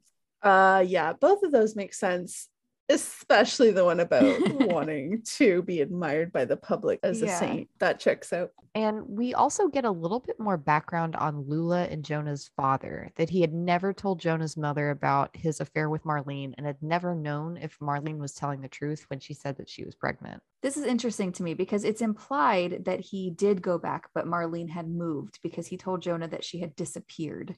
And I went back and looked at what Marlene said in her interview, and she never says anything about it, but it's not that out there for me to believe that. How different would Lula's life have been if her birth father had found her and brought, Yeah. I mean, I guess his wife wouldn't be a fan of it. I didn't get the impression that he was married then because wasn't he living in that building too?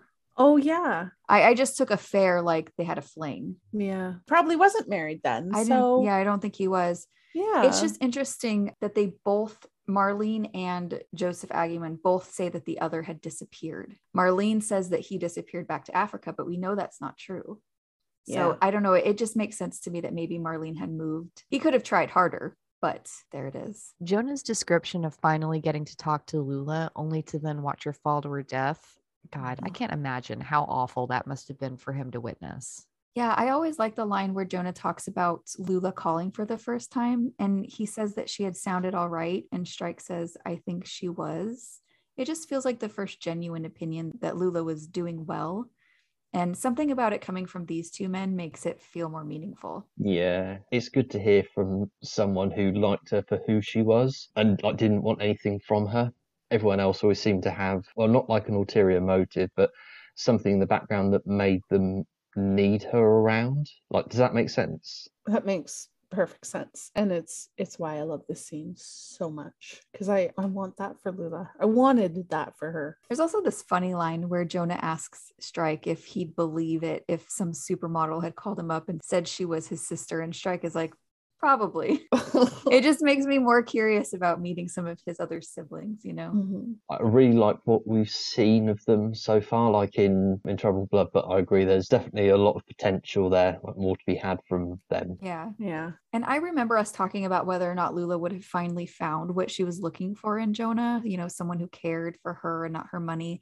And I feel like we were right when we thought that she would have. The fact that he was happy that Lula was doing what she could to keep him out of the press, that he doesn't want to hurt his mother, that he's not just happy about getting all this money, it tells me that he's a good guy who cares about the people in his life. Yeah, I totally agree. He seems like a decent, caring person to me. Yeah, he does. Oh man, there is this part that just, God, it makes my heart ache for Lula. And it says, and I think she was desperate to see you because she wanted someone, anyone she could love and trust.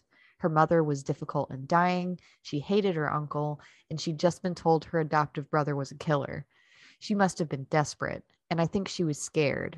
The day before she died, Bristow had tried to force her to give him money. She must have been wondering what he'd do next. Yeah. Mm. You know, I know we all like Wilson, but I really hope he takes it more seriously in the future when someone says not to let someone up. You know? Well, th- that is a good point. I wonder if if his job as a security guard is going to be in jeopardy once all this comes out because he didn't Ugh. do a real good job of security guarding here, did he? I know, especially when it comes to a young woman living alone. Yeah. Listen to what they say. Yeah, really. Speaking of Bristow, I like when Jonah says he's glad that Strike broke his jaw, and Strike says, and his nose cheerfully. I think we're all pleased about that bit. Oh Mhm. yeah, definitely. I'm fine with that. Yeah. he came out with more injuries than expected. Yes. So his meeting with Jonah ends with Jonah asking for some reassurance that Bristow won't get away with it. And that's when Strike explains that he still had Rochelle's phone in his safe and that the code was the day he had killed Charlie. And that code is just really creepy to me. I mean, it tells us that the day he first killed was a good day for John Bristow. So Ugh. creepy. So dark, isn't it? Yeah. That's some psychopath shit right there. Yeah. Yeah.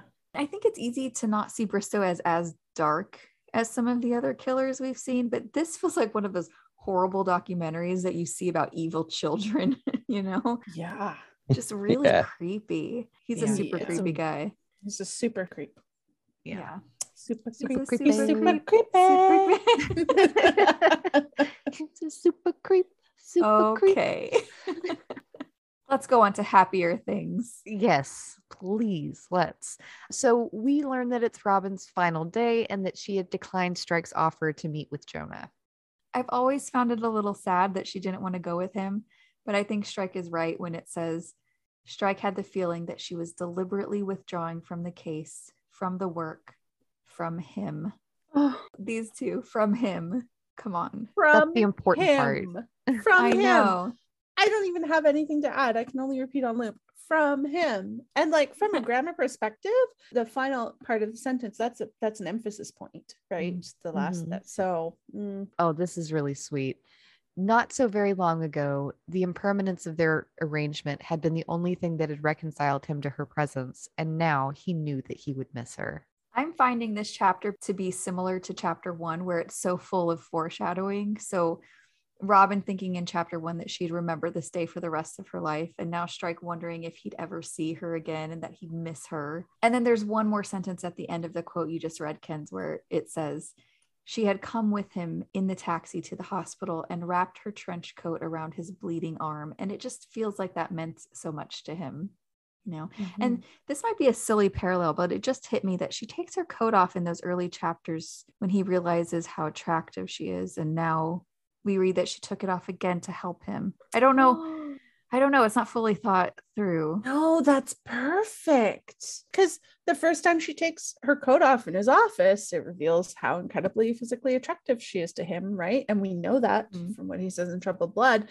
But the second time at the end of the novel, she's taking her coat off to do something that's revealing a lot more about her than just her Oh, you know how sexy she is it's revealing how good she is in emergencies how kind she is how much she cares about helping strike how willing she is to dive into the job like she's taking off her coat to do something that reveals her inner character That I is so that. good oh i love it so much yeah, that's good. Yeah. Mm. Aw. I also really enjoy reading everything about the media coverage. I'm sure that Strike doesn't love how Rokeby and Leda are tied in, but I remember feeling so happy that he had all this potential business coming in.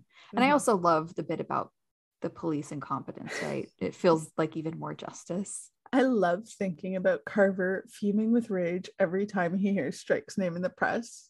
That's justice, baby, right there. This feels like a theme for you because you like this in Troubled Blood with Matthew too. I do. I guess I have a thing for it. yeah, you do.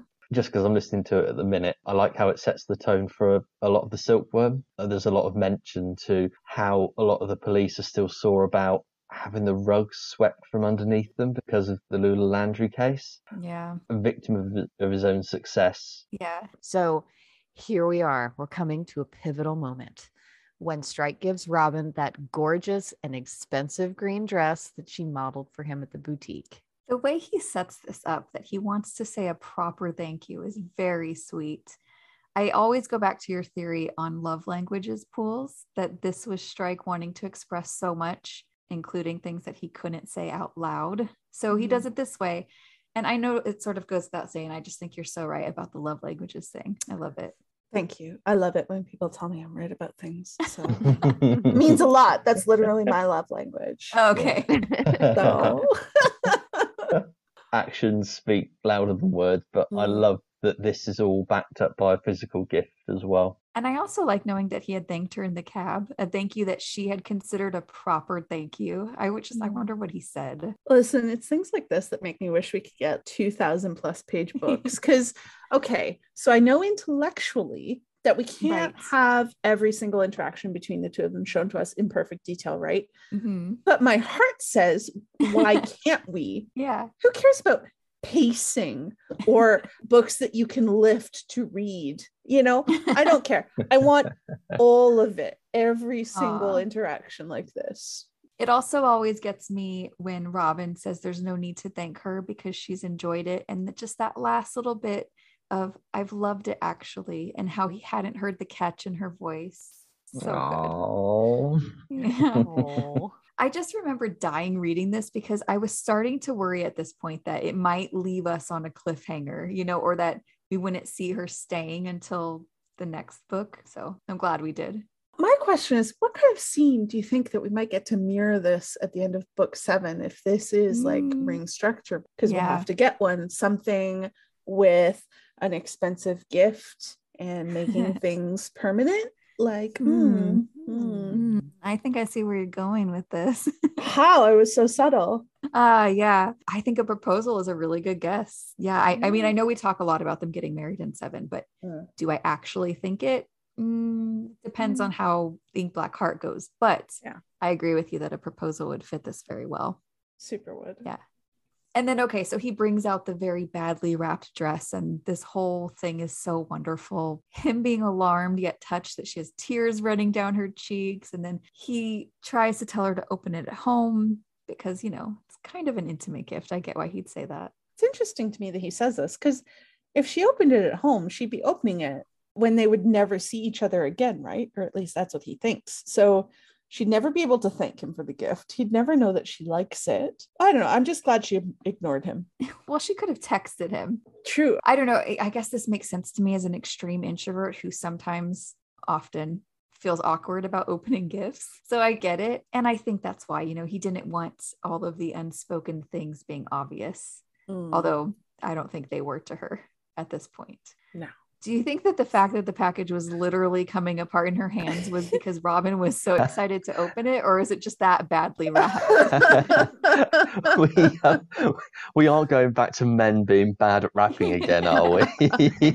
I think he also shoved it away to hide, so maybe he damaged it further, you know. But I guess I'm just curious about it because I like the idea of Robin being so excited about it. But maybe it's a little bit both. In boutiques, they usually put it in a nice box, put Yeah. it in paper and all that kind of stuff. So, like, I'm not really sure how it ended up this way. also, a little thing I note here it's interesting that the dress slithers onto the desk. Mm. More snake imagery right there. Oh, yeah. Yeah. But this time he does get to keep her. Oh my God. And I just love the emotion that Robin is showing here. So, not only before opening the dress, but then the full on tears and the incomprehensible words. And the heavy emotion came after him saying that she had been incredible and that her new place is lucky to have her. So, again, love Yeah. languages, right? Once again, Fools is right. Oh my God, she's going to cry when he tells her he loves her. Oh my God. Um, stop. we all will, won't we? Stop.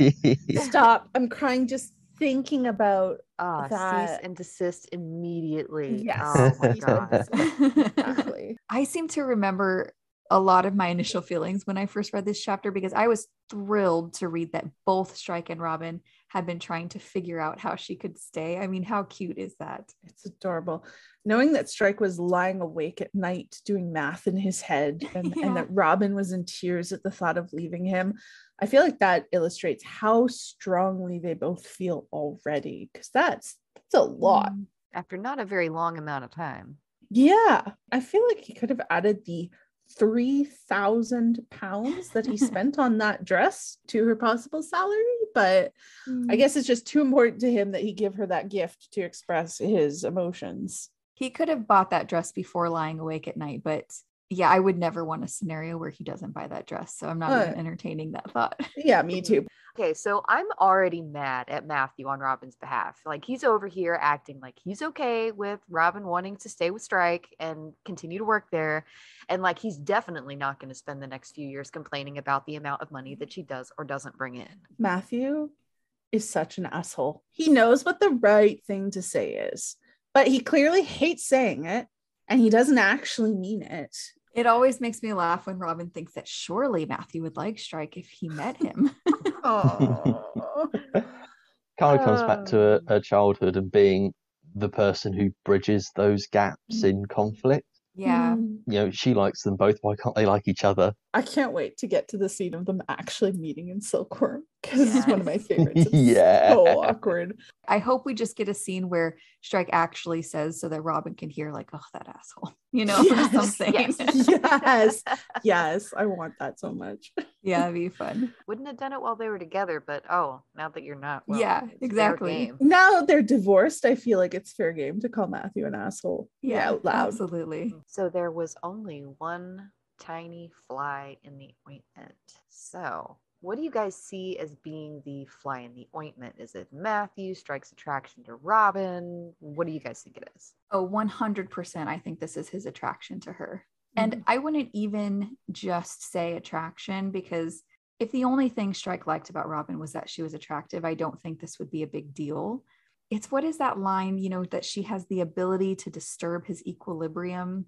I think that he knows that she's a woman that he could seriously fall for, and that's bad to Strike at this point. Yeah, totally agree. Like we know now that he's been trying not to fancy her since the very 1st moment Mhm. she took her coat off. He's recognized, as you said, Linz, the danger that she represents. There's the potential for a lot more than just, oh, she's hot, you know? yeah. How do you mean Matthew Kent? Because the only way I could see Matthew fitting was how he gives Robin a hard time about her job, but I think he's more Robin's fly. Yeah, that makes sense. Uh, Matthews just always seemed like an obstacle between the two of them, so he seemed like a good enough contender for me to be fulfill the role of ointment fly. yeah, well, he's definitely a fly. I just think at this point, especially this early on, Strike is determined that nothing will ever come of his attraction to her. So Matthew is like the opposite of an obstacle to him right now. Robin being so buoyant because of Strike offering to keep her on at the rate she suggested that she sounds happy to hear from Gillespie is both funny and very cute. It's just the start of the rest of their working lives together. Oh, yeah. I mean, it really does echo that first chapter for me where it feels like the beginning of something all over again. And also, Robin gets a call from Gillespie on her first day, two, doesn't she? So, another ring. Yes, I feel like that ring that with Gillespie showing up at both the beginning of the end is a clue that he is significant. Like he's in that latch for a reason. Yeah, I hope so. Speaking of Gillespie, here's what Robin says to him Mr. Strikes just sent you a check. I put it in the post myself this morning. All the arrears, yes, and a little bit more. Oh no, Mr. Strike's adamant he wants to pay off the loan. Well, that's very kind of Mr. Rokeby, but Mr. Strike would rather pay. He's hopeful he'll be able to clear the full amount within the next few months. Now, Lindsay, you mentioned this quote in the post that you and Pools did on the website about Gillespie being the man that killed Leda. Do you want to talk briefly about how this relates to that theory? Yeah, I mean, I know I already mentioned this theory before, but I think this is an important piece of the puzzle. So, all this time, we've been led to believe that Rokeby is the one pushing for that money back. Strike says it, Lucy says it, but I don't think that either of them are very reliable narrators on this point. So, you know, Strike because of his anger towards Rokeby and Lucy because I don't think she knows anything about this money. But the important thing here is when Robin says, Well, that's very kind of Mr. Rokeby, but Mr. Strike would rather pay. I think we are led to believe that this was Rokeby having a change of heart now that Strike has become famous. But I think knowing what we know after Troubled Blood, this now reads to me that Gillespie was the one pushing for repayment the whole time. It could be that Strike's new fame has made Rokeby take an interest, whereas Mhm. before Gillespie's been able to get away with pushing for this money under the radar because Rokeby's not paying Yeah. attention, right? But if Rokeby's looking that way now, then Yeah, that makes perfect sense. Yeah. Yeah. And now we've moved on to Strike at his appointment for his leg. And he thinks about how if he had known that Robin was going to stay, that he would have never given her the dress. And it just always makes me laugh. I think it's definitely because he knows what the dress is saying that he thought she had looked gorgeous and wanted her to know it. You know, how do you guys interpret that? Absolutely. Yes. That's what I love about this series. He doesn't spell it out now, but Mhm. four books later, we get the message that he intended the dress to send. And that Yeah. that was not a platonic message, right? Not entirely No. platonic. Mhm. Yeah. Yeah. I also really like when he says that the gift would not, he was sure, find favor with Matthew, especially once he had seen her in it and heard that she previously modeled it for Strike. I have to admit, you know, there's a part of me that understands Matthew on this. Mhm. Strike knows that when Matthew sees how gorgeous she looks in that dress, he's going to be thinking, and another man bought this for you and you tried it on for him. what? Yeah, I feel like Matthew not liking Strike giving her this dress is one of his more reasonable reactions in these novels because he's a shit. Yeah. You're But I think that most men would be a bit put out by Mhm. another guy giving their fiance a gift like this and then their fiance loving it. Yeah. Yeah. A little bit. Definitely. Sam, would you feel like this is sus? Yeah, I don't think I'd feel too comfortable with that. No, no, I don't think so.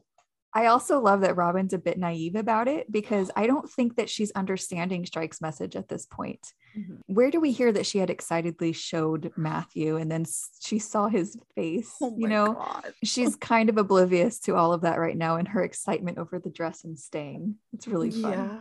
Here's another full circle or ring moment where the magazine Private Eye is mentioned again. So we get it in the prologue and the epilogue. As Strike limped after the doctor, a phrase floated up out of his subconscious. A phrase he had read long before he had seen his first dead body, or marveled at a waterfall in an African mountainside, or watched the face of a killer collapsing as he realized he was caught. I am become a name. Now, the full context for this phrase, which comes from Ulysses by Alfred Lord Tennyson, is this I cannot rest from travel. I will drink life to the lees. All times I have enjoyed greatly, have suffered greatly, both with those that loved me and alone, on shore and when, through scudding drifts, the rainy Hyades, vexed the dim sea, I am become a name. Love it. And I also wanted to take a second to plug a really excellent article that Beatrice Groves did regarding what this phrase means. And I'll throw it in the show notes if any of you guys want to read it. Essentially, Dr. Groves says, and this is a, a quotation from the article, is the quotation implicitly suggests that in his new job, Strike has successfully created what Tennyson's Ulysses longs to a new version of his old heroic life. Now, the article is well worth the read. And like I was mentioning, it will be in the show notes if you want to check it out. I'm not sure if you've read it, Pools, but this article links in some awesome references to the Odyssey that I really think that you'll like if you want to talk about it. I love this poem so much and how it's used here to end the novel. I could go on and on about it. I'm about to. I don't know who I'm kidding. I'm about to go completely off on this. The quote itself, I am become a name, that first surfaces in his head, it obviously comes to mind because of his newfound fame. Mm-hmm. And the phrase is really interesting because I think that Beatrice Groves notes this as well, but there's a sort of hollowness and emptiness to it because if you're a name, then what else are you? The parts of you that aren't the name are lost to other people's vision. So, in becoming a name, you become just a name to so many people. And in their eyes, you're both somehow more and less than human at the same time if you know what I mean. I just feel like it's yeah. the start of the running theme of the effects of fame in these novels. It's really good. So then we go from just the one line to the full excerpt from the poem that he remembers. And I feel like these lines are so appropriate to where Strike's at because it particularly speaks to his past. Because he's suffered and he's known joy. He's been loved and he's been alone. He's pursued this quest wherever it led him the quest is justice. But this also, this excerpt, it evokes a sense of the future, right? He can't rest. He's going to forge ahead on this path. But even more appropriate is that this poem is spoken by Odysseus. Ulysses is, of course, the Latin name for Odysseus. And I've spoken before about how I believe that Troubled Blood is a retelling of the Odyssey with both Robin and Strike conquering the different dangers that Odysseus faced on his way home and that Cormoran and Robin, in the end of Troubled Blood, come home to each other. So I feel like framing Strike as Odysseus here totally supports that theory, right? So there's that. But then there's another thing I sort of picked up from this poem. And it's the way that Ulysses or Odysseus is discontented with his sort of stable, secure life. He's not happy sitting on the throne of Ithaca as king. The poem starts out with these lines it little profits that an idle king, by this still hearth among these barren crags, matched with an aged wife, I meet and dole unequal laws unto a savage race that hoard and sleep and feed and know not me. So that's how the poem opens. First of all, isn't this what Strike is building with his agency? Like having a group of subcontractors that he directs from the partner's desk with his queen? But second of all, I feel like this sense of discontent sort of speaks to Strike's fear of what would happen if he committed to Robin, that he'd lose his independence and his freedom, that he'd be responsible for another person, and he's afraid of that. When Ulysses leaves on, on the journey on the sea at the end of this poem, he's actually leaving to meet his death as is prophesied in the Odyssey. And I, I feel like Strike is going to discover that the thing he feared, losing his independence and freedom, feeling discontented as an idle king, is actually a source of, of safety for him. That he's going to end up being happier than he could have expected. That the ending of the poem Ulysses will be upended and that Strike will rest from traveling in a way. Of course, he's still going to seek justice. He's just going to do that from his throne slash desk with his mm-hmm. queen slash partner. And then there yeah. are the final lines of the poem, which are just so striking Robin that it hurts to strive, to seek, to find, and not to yield. That's them, right? 100%. Yeah. I don't know if any of that made sense, but it's kind of what I was I was feeling. Yeah, of course it does. I think you nailed it. I don't have anything intelligent to add. yeah, it is. It's really cool. It's good that it's something that you're so passionate about and to put that much thought into it, I think is is awesome. So we finally finished the book. What are our final thoughts? And do we have any favorite parts that we want to share? Oh, I mean, well, obviously I I love this book. Shocking. I don't think that after reading it for the first time that I ever thought that I'd be here this obsessed. um, but you know, I also have to say that I think I enjoy these earlier books more now than I initially did. And part of that I think is getting away from my own PI job, but I think most of it is just the treasures that you find when rereading a J.K. Rowling novel, especially a series. Yeah. And my favorite part, the drunk strike chapter, because I always love when they open up to each other. That's kind of a theme for me. So each book, that's my favorite part. I totally agree. I really enjoyed this book when I first read it, but I enjoy it so much more now going back to read it after seeing how far they've mm-hmm. come by troubled blood because it just makes everything hit harder and feel more significant, you know, because you also get to see the fun that Rowling had planting the seeds in their relationship with all the foreshadowing and all of the absolutely hilarious dramatic irony. It just makes it Yeah. such a joyful read now, even more so than when it first came out. My favorite part, obviously, all of the usual suspects like Drunk Yeah. Strike, Vashti, the green dress. And I think that mm-hmm. actually the opening thoughts of Robin and Strike in the beginning of the book are now my absolute favorite, just because I have so much fun giggling at how incredibly wrong they are. Like they don't even know, and it's delicious. I love it. You say they don't even know, but we don't even know the things that we're going to read again in No. this book when we get later books. Yeah. Yeah. It's great, isn't it? Yeah. this was and is one of my favorite books in the series. I just like the whole story and everything that Mm. kind of makes it up. It's a proper murder mystery, which I absolutely love. Yeah. It's the characters that kind of finish it all off. It's great reading back and kind of seeing their relationship and how it starts. And even this early on, seeing them solve the case together and everything that's going to encompass moving forward, I think is great. My thoughts on cuckoo's calling are much the same as as y'all's you know especially coming back like you were saying pools after you know having read troubled blood going back and seeing all of this stuff again and knowing what some of this stuff means to them years Yeah. and years on really makes rereading this again so much more rewarding sometimes i can have a little bit more difficulty rereading the earlier books just because you know there's not as much strike and robin stuff but just getting to reread it now it rewards on every reread. And my for my favorite parts they're all the same. The green dress the drunk strike i think i'll throw in there you know just to break it up a little bit we can say the swimming scene. That's not my leg. yeah yeah that too. Those are special runners up. I guess we should say thank you to everyone listening for Yeah. sticking with us through this book and for being understanding about the fact that we're going to take a bit of a break until the ink black hearts. And then, Yeah. you know, before we end the episode, we do have another predictions episode coming up that we want to do after we get that synopsis. And we really can't say when that will be because it just depends on when that's released, but we're all hoping that it's soon. fingers crossed Fingers crossed. Yeah, please feel free to send us new predictions you have, especially after that's released. Mm-hmm. And thanks for joining us, Sam. This episode and all the other ones you've been on. No, it's been great. It's always super fun. So thank you for having me. People are always excited when Sam is on. Sam has fans. That'll do it for this episode. Thank you so much for listening. This concludes our reread of The Cuckoo's Calling. We can't begin to convey just how grateful we are that all of you have continued to stick with us through both of these rereads. So, once the synopsis and the cover have been released, you can expect to see another episode covering our final predictions for the Ink Black Heart, as well as a blooper reel for this season. If you enjoy what you've heard, don't forget to follow us on social media.